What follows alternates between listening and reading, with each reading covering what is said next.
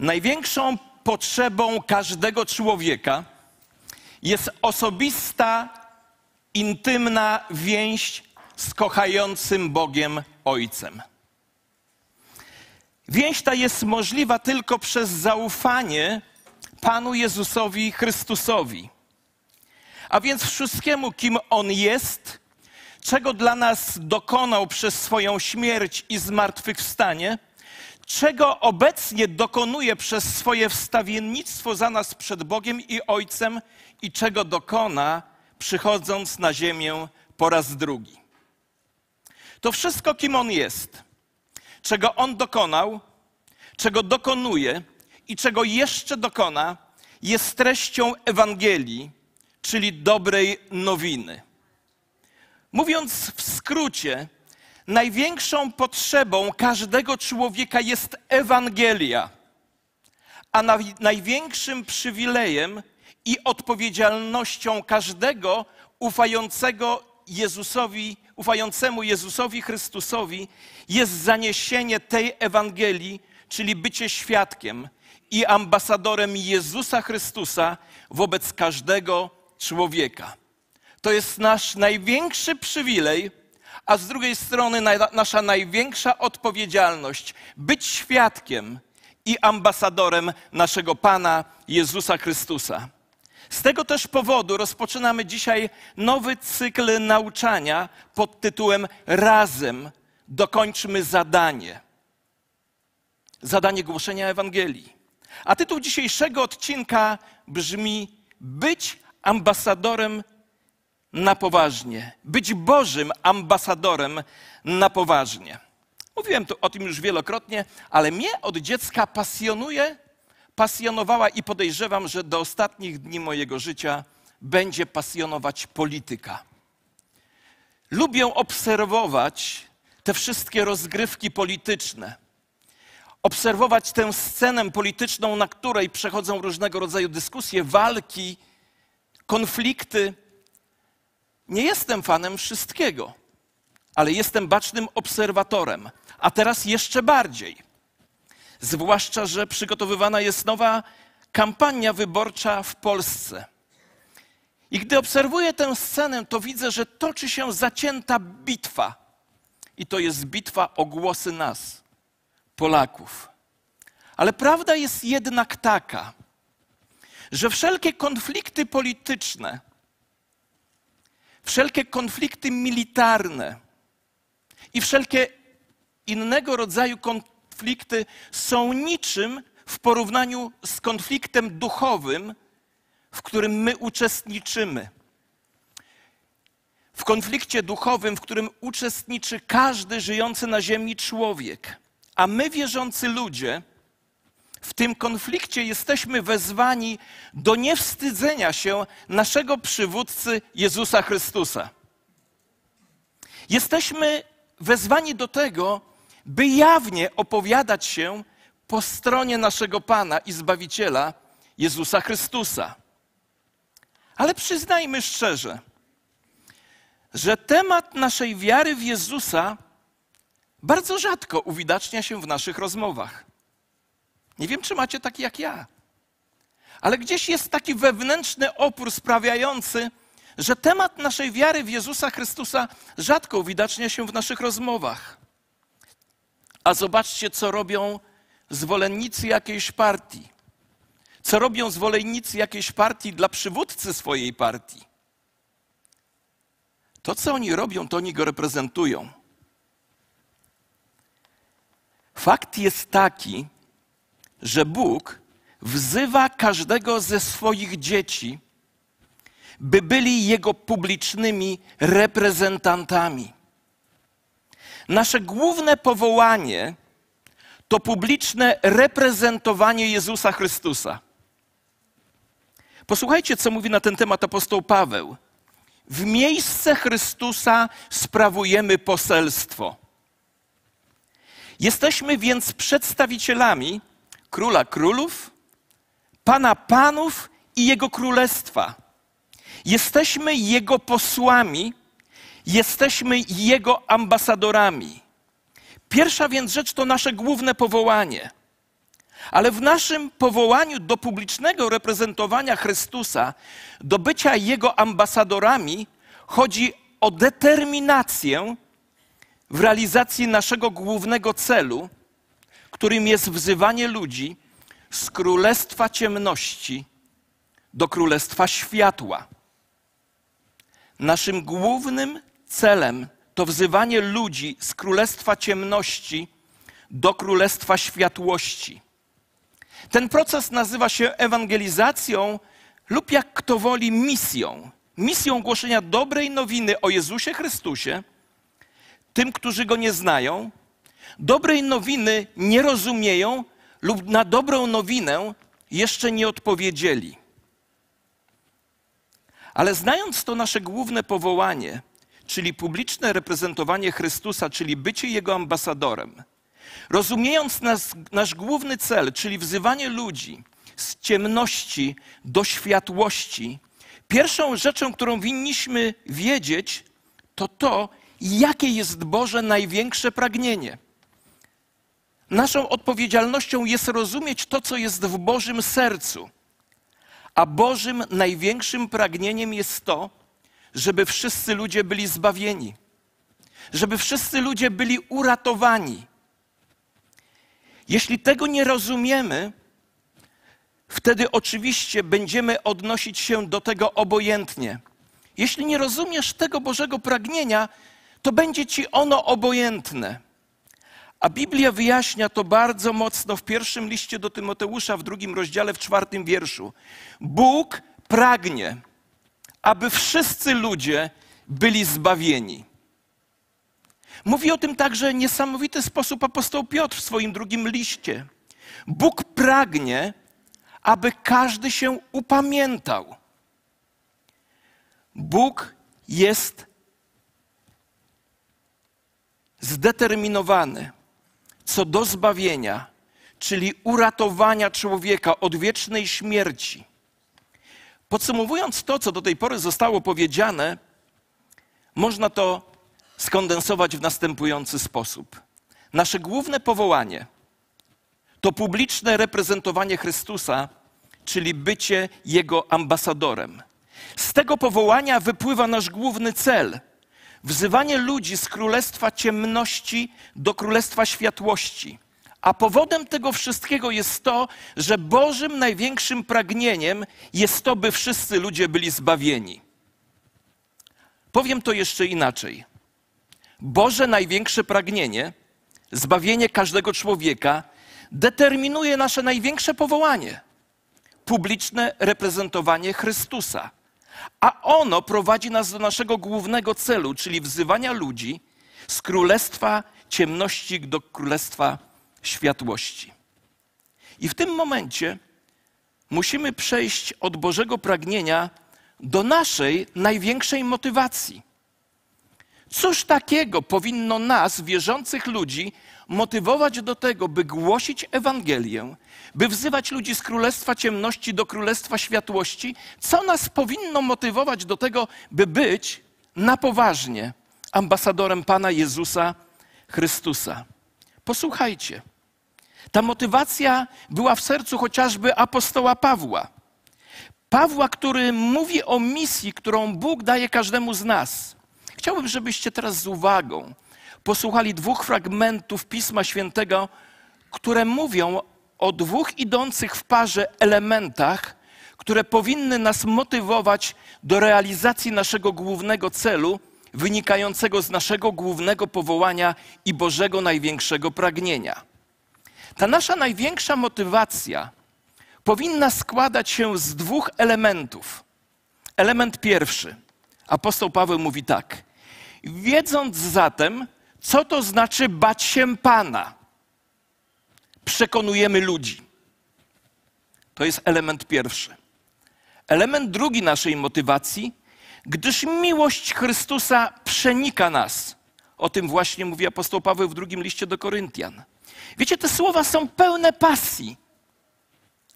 Do głoszenia Ewangelii motywują nas dwie rzeczy: bojaźń przed Bogiem i przenikająca nas miłość Chrystusa.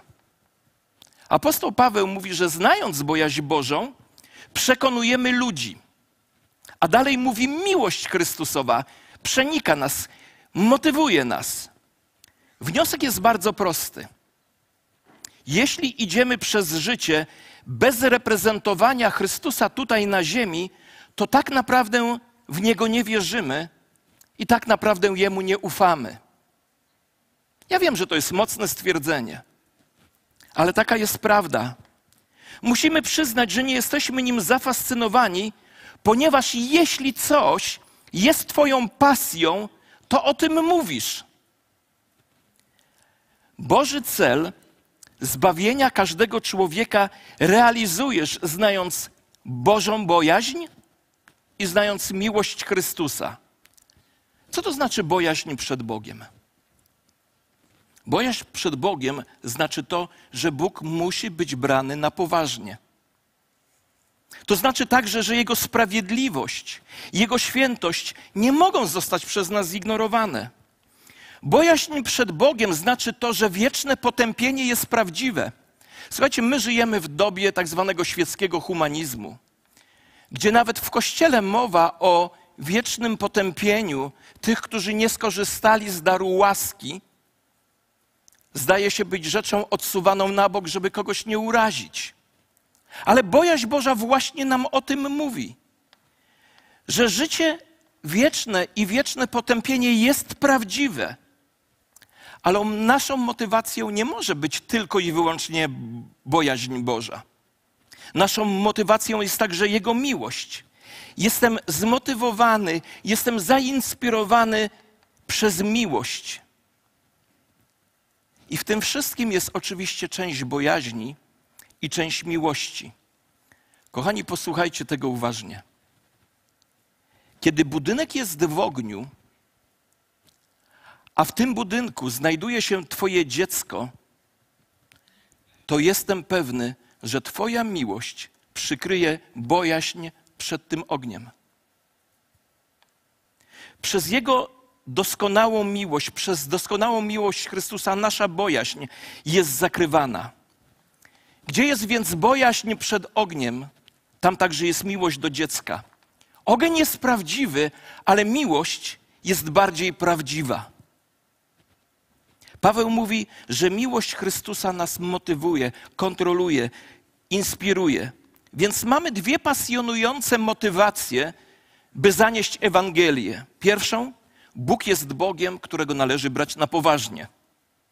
A drugie, Bóg jest Bogiem miłości i chce uratować każdego człowieka z pożaru, którego On sam nie wywołał. To myśmy go wywołali. Wiecie, w drugim liście do Koryntian apostoł Paweł w piątym rozdziale mówi do nas wierzących, że każdy z nas kiedyś stanie przed sądem Chrystusowym. A jedno z pytań, na które ja i ty będziemy musieli sobie odpowiedzieć i Chrystusowi, to pytanie, jak reprezentowaliśmy Chrystusa? Jakiego rodzaju świadkami byliśmy? Czy zaparliśmy się Jego, czy potwierdzaliśmy naszą wiarę? Czy reprezentowaliśmy Go, czy Go ignorowaliśmy? Wiecie, kiedy świadek jest wezwany do sądu i odmawia składania zeznań, to on jest pogardzany przez sędziego. Ale żeby nasza misja mogła się zdarzyć, to oprócz pasji musi nastąpić głęboka zmiana w naszym myśleniu. Tu też chciałbym Was wezwać do bardzo uważnego posłuchania, bo dzisiaj mówimy o jednej z najważniejszych rzeczy. Posłuchajcie, musi nastąpić zmiana w myśleniu. Przeczytam Wam fragment z Bożego Słowa i sobie ten fragment przeczytam, który przez wiele lat był dla mnie niezrozumiałym fragmentem. Ale kilka lat temu, gdy nagle zacząłem rozumieć ten fragment, coś do mnie zaczęło docierać, zmieniło to mój sposób myślenia. Posłuchajcie uważnie. Dlatego już odtąd nikogo nie znamy według ciała. A jeśli znaliśmy Chrystusa według ciała, to teraz już nie znamy. Dziwny fragment. Nikogo nie znamy według ciała, to jest jedno, i także nie znamy Chrystusa według ciała, to jest drugie. Posłuchajcie. Po pierwsze, żeby być dobrym świadkiem, czyli ambasadorem Chrystusa i Ewangelii, potrzebujesz inaczej spojrzeć na ludzi. O, ten, o tym mówi właśnie ten fragment. Musimy nauczyć się inaczej spoglądać na ludzi, bo mamy tendencję patrzenia na ludzi przez pryzmat tego, co widzimy. Lubimy to lub nie lubimy tego, jak oni wyglądają. Lubimy lub nie lubimy ich osobowość. Lubimy lub nie lubimy to, co oni mają. Ludzie nas albo odpychają, albo przyciągają ze względu na swoją fizyczność. A Paweł mówi, że jeśli będziesz reprezentantem Chrystusa, realizującym cel, którym jest wzywanie ludzi z królestwa ciemności do królestwa światłości, to rzeczy zewnętrzne, które widzisz u ludzi, nie mogą być dla ciebie motorem napędowym. Nie znamy już ludzi według ciała, czyli nie znamy ludzi po cechach fizycznych, po tym, co mają, co wiedzą, pro, po preferencjach seksualnych. Nie możemy uginać się przed tym, co widzimy, albo czego nie widzimy, albo mieliśmy nadzieję zobaczyć. To nie jest tylko prawdziwe, jeśli chodzi o Ewangelię, ale to jest prawdopodobnie prawdziwe w większości naszego życia.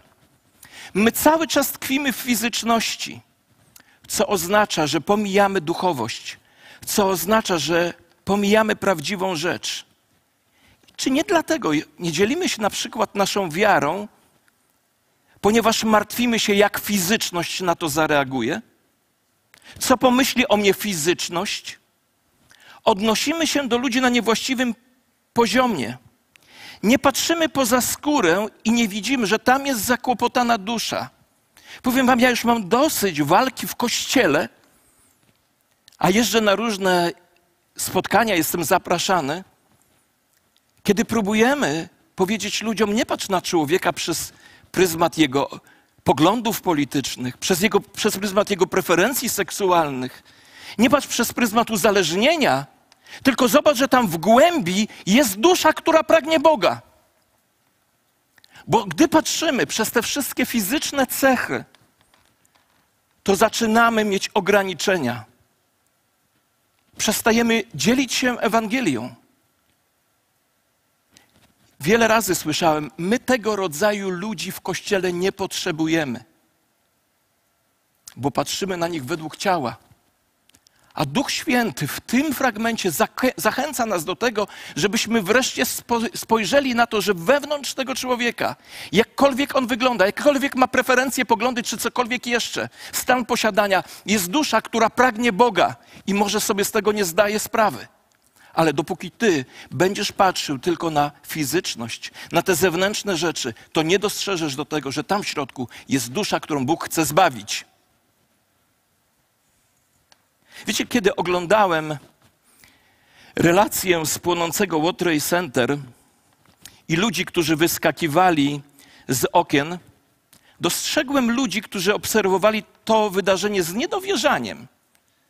Jak jakiś film czy jakiś spektakl. Ale była też inna grupa. To byli policjanci, strażacy, lekarze, opieka medyczna. Oni tam byli dla jednego celu oni byli z powodu ratunku tych ludzi, bo oni patrzyli na rzeczy inaczej. Dlaczego? Ponieważ widzieli, widzieli realne niebezpieczeństwo, widzieli katastrofę. Kiedy patrzysz na rzeczy duchowo, zmienia się to, co robisz.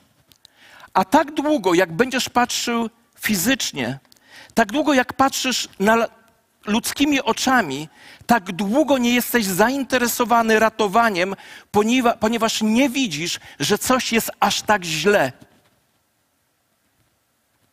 Kiedy patrzysz na to duchowo, przez oczy Boga i rozumiesz, że kwestią jest życie i śmierć, to pilność przejmuje kontrolę. Wiecie, w tym, co pisze apostoł Paweł, jest potężna motywacja, ponieważ on patrzył na ludzi duchowo, a nie tylko fizycznie. Ale w tym tekście jest nie tylko motywacja, ale konkretny komunikat do nas, który przeczytam raz jeszcze. Drugi list do Koryntian, 5 rozdział, 20 wiersz. Dlatego w miejsce Chrystusa poselstwo sprawujemy. Jak gdyby przez nas Bóg upominał. W miejsce Chrystusa prosimy, pojednajcie się z Bogiem. Wiecie, jest jedno słowo na określenie osoby, która przemawia w imieniu innej osoby, która jest przedstawicielem innej osoby czy organizacji.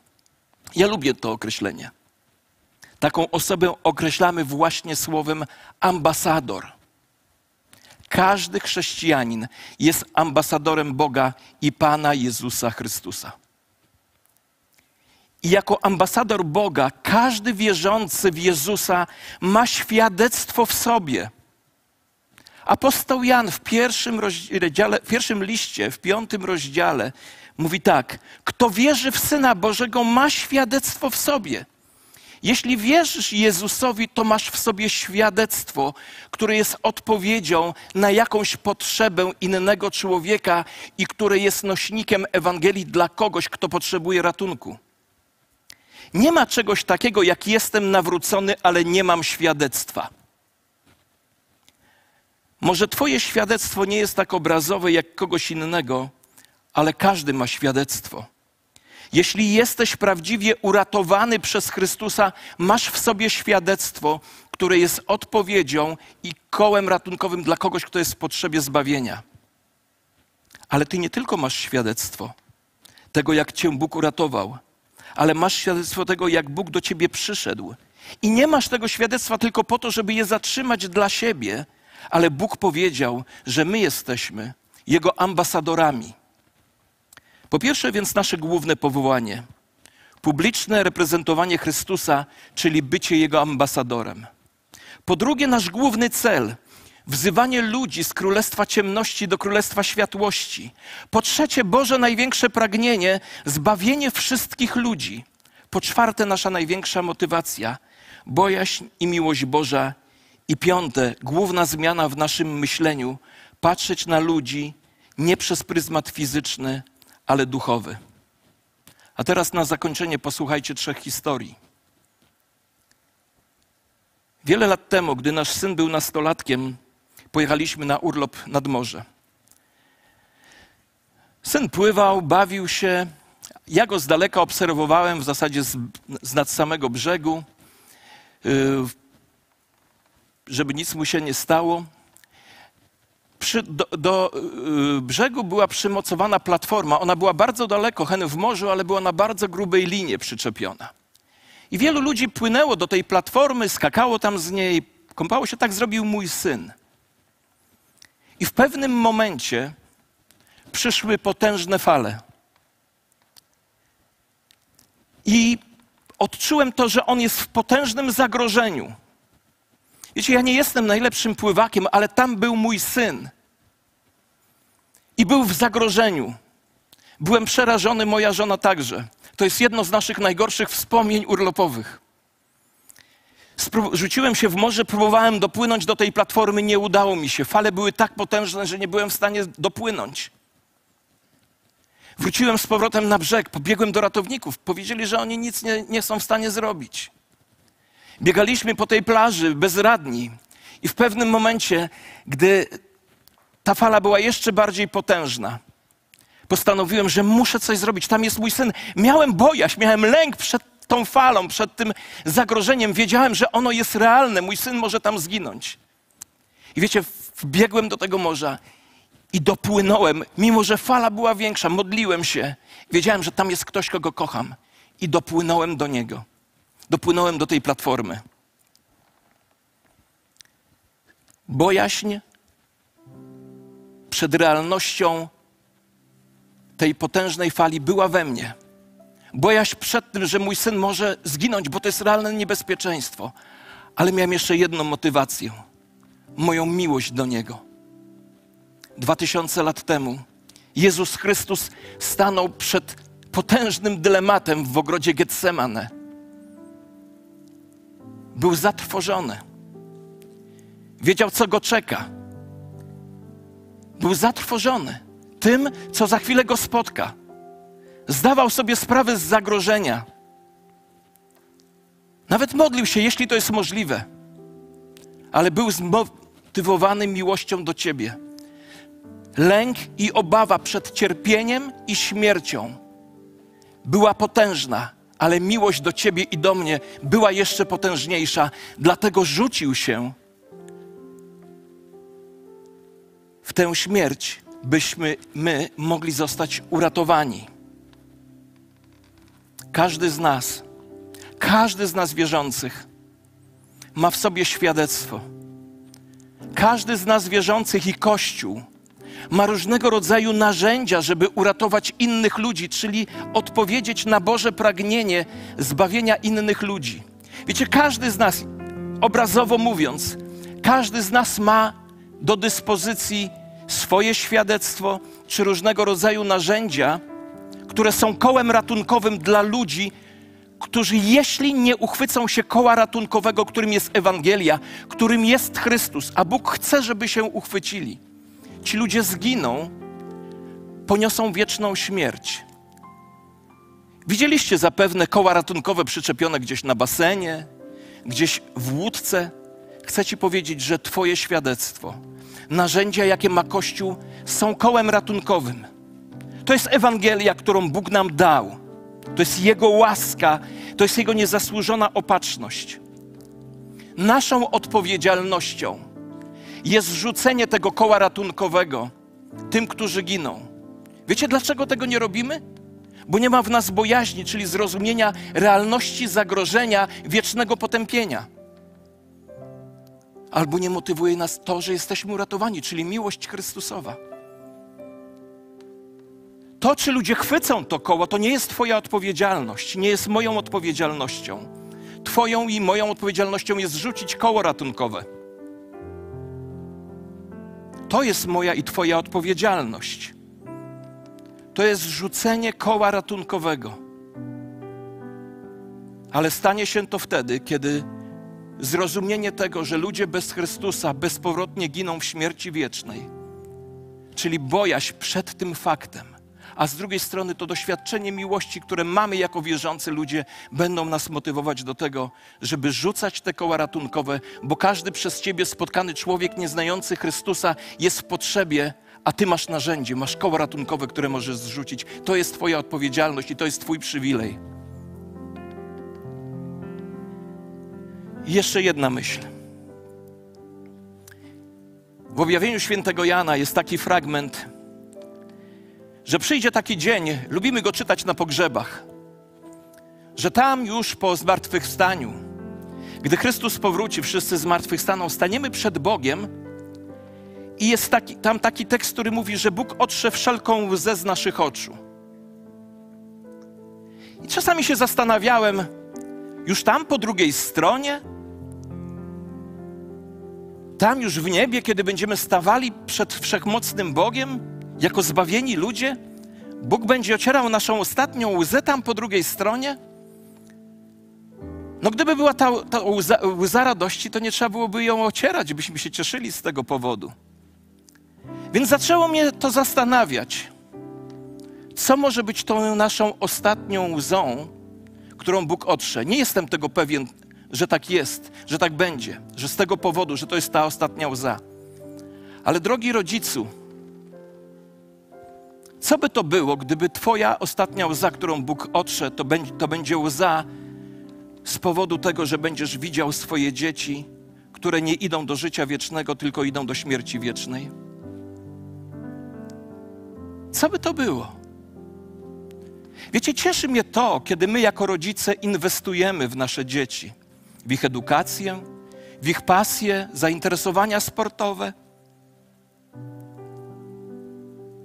Ale jeśli nie zainwestujemy w nich Ewangelię, jeśli nie zrobimy wszystko, by chwyciły koło ratunkowe, którym jest Chrystus, to chociażby zdobyły tytuł, zdobyły Nagrodę Nobla, to wyobraźcie sobie taką scenę już tam po drugiej stronie.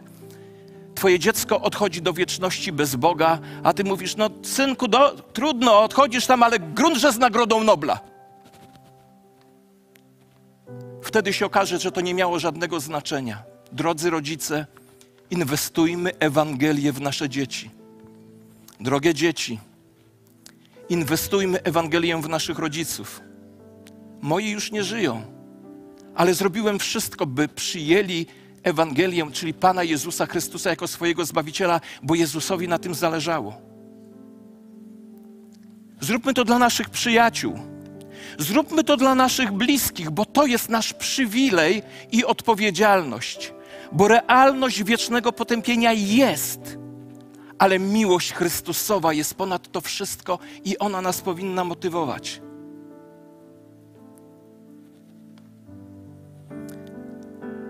Największym Twoim narzędziem jest Twoje świadectwo. I nie jest ono marne, ale jest realne i ważne. Jako Kościół mamy wiele różnych narzędzi. Za chwilę wyświetlą się chociażby slajdy naszych kościelnych narzędzi. Dzisiaj reklamowany jest na korytarzu kurs Alfa. Podstawy wiary chrześcijańskiej. Przyprowadź swojego przyjaciela, dziecko lub rodziców, którzy nie znają Chrystusa, niech uczestniczą w tych spotkaniach. Mamy chociażby spotkanie Alma dla małżonków.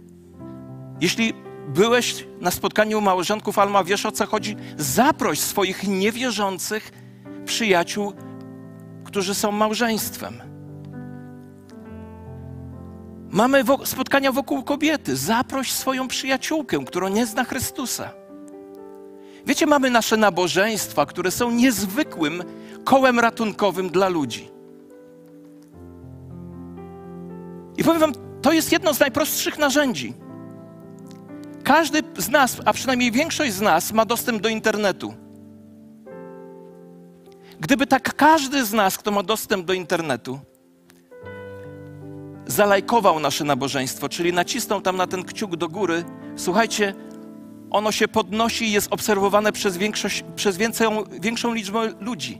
A jeśli je udostępnisz, to dotrze do Twoich przyjaciół i do ludzi, których nie znasz. Ale my tego, z jakiegoś powodu ja tego nie rozumiem, tego nie robimy. No ja to robię. Ale to jest koło ratunkowe, które Bóg Tobie powierzył w prosty sposób, żeby pokazać ludziom. W naszym kościele mamy takie narzędzie, które nazywa się klub filmowy. Słuchajcie, niesamowite narzędzie. Ale ktoś powie, ale ja nie lubię filmów. Ty nie lubisz. Ale twoi przyjaciele niewierzący może lubią. Masz na pewno takich przyjaciół, przyprowadź. Tu nie chodzi o film. Po filmie mamy dyskusję z aktorami, z reżyserami, ze scenarzystami. Rozmawiamy o tematach, które wynikają z tych filmów i mamy okazję do tego, żeby powiedzieć Ewangelię albo pokazać naszą wspólnotę, bo ludzie potrzebują Kościoła. Więc dzisiaj macie teraz zgodę ode mnie, choć nie musicie tego słuchać. Możecie wyjąć teraz swoje telefony komórkowe, otworzyć aparat fotograficzny i najechać na tą ikonkę, na, na to się nazywa y, kod kreskowy, czy jakoś tak w tym rodzaju. QR, o. I zalajkować klub filmowy. Od razu więcej osób to zobaczy, przyjdzie zainteresowanych. Wiecie, jesteśmy już chyba największym klubem filmowym w Polsce. Proste narzędzie ewangelizacyjne. Zrób to teraz.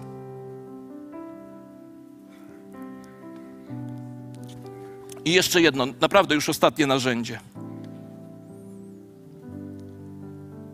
Na YouTubie mamy kanał Jedno Słowo.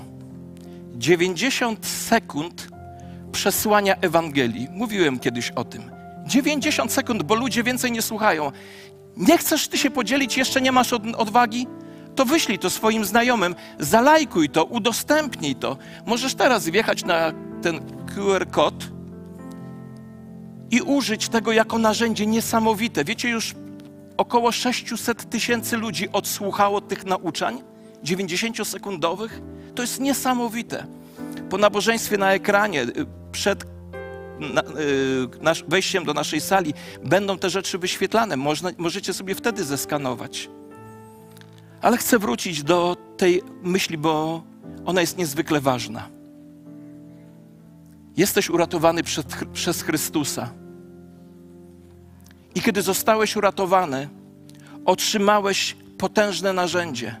Otrzymałeś koło ratunkowe w postaci osobistego świadectwa i wielu takich narzędzi jak to. jak te narzędzia, które wymieniłem i wiele jeszcze innych, o których będziemy mówili w ciągu tej serii. Po to, żebyś mógł je rzucić tym, którzy giną, a których Bóg chce zbawić, bo to jest Twój przywilej i Twoja odpowiedzialność. Wiecie, co mi się marzy? Marzy mi się, żeby każdy z nas, jak tu jesteśmy na sali, w tym roku, 2023, przyprowadził do Chrystusa dwie osoby. Myślicie, że to jest takie trudne? Nie jest takie trudne. Żeby każdy z nas przyprowadził i nawet ochrzcił potem te osoby. I powiem Wam, to jest największy prezent, jaki możemy komukolwiek dać. Zacznij się więc modlić. Zacznij się modlić do tego, który jest wszechmocnym Bogiem i który odpowiada na takie modlitwy, ponieważ chce, żeby wszyscy byli zbawieni. Zachęcam Cię więc, dołącz do ludzi Jezusa i razem dokończmy zadanie niesienia Ewangelii. Amen. Pochylmy nasze głowy w modlitwie. A chciałbym się teraz pomodlić o tych z Was, którzy dzisiaj pod wpływem tego słowa chcecie podjąć to wyzwanie rzucania koła ratunkowego tym, którzy Chrystusa nie znają. I chcecie, żebyśmy teraz się o Was pomodlili. Dajcie znać przez podniesienie ręki. Tak, chcę nieść Ewangelię. Dziękuję bardzo. Panie Boże, jest wiele rąk, więc prosimy Ciebie, abyś wyposażył nas w moc swojego Ducha Świętego i pozwolił nam użyć świadectwa i tych wszystkich narzędzi, które nam dajesz, by zanieść światło Ewangelii tym, którzy Ciebie jeszcze nie znają. Panie, dziękujemy Tobie, że to bojaźń i miłość są dla nas motywacją, ale przede wszystkim właśnie miłość, czyli to, co dla nas zrobiłeś. I za to wszystko Tobie dziękujemy. Amen.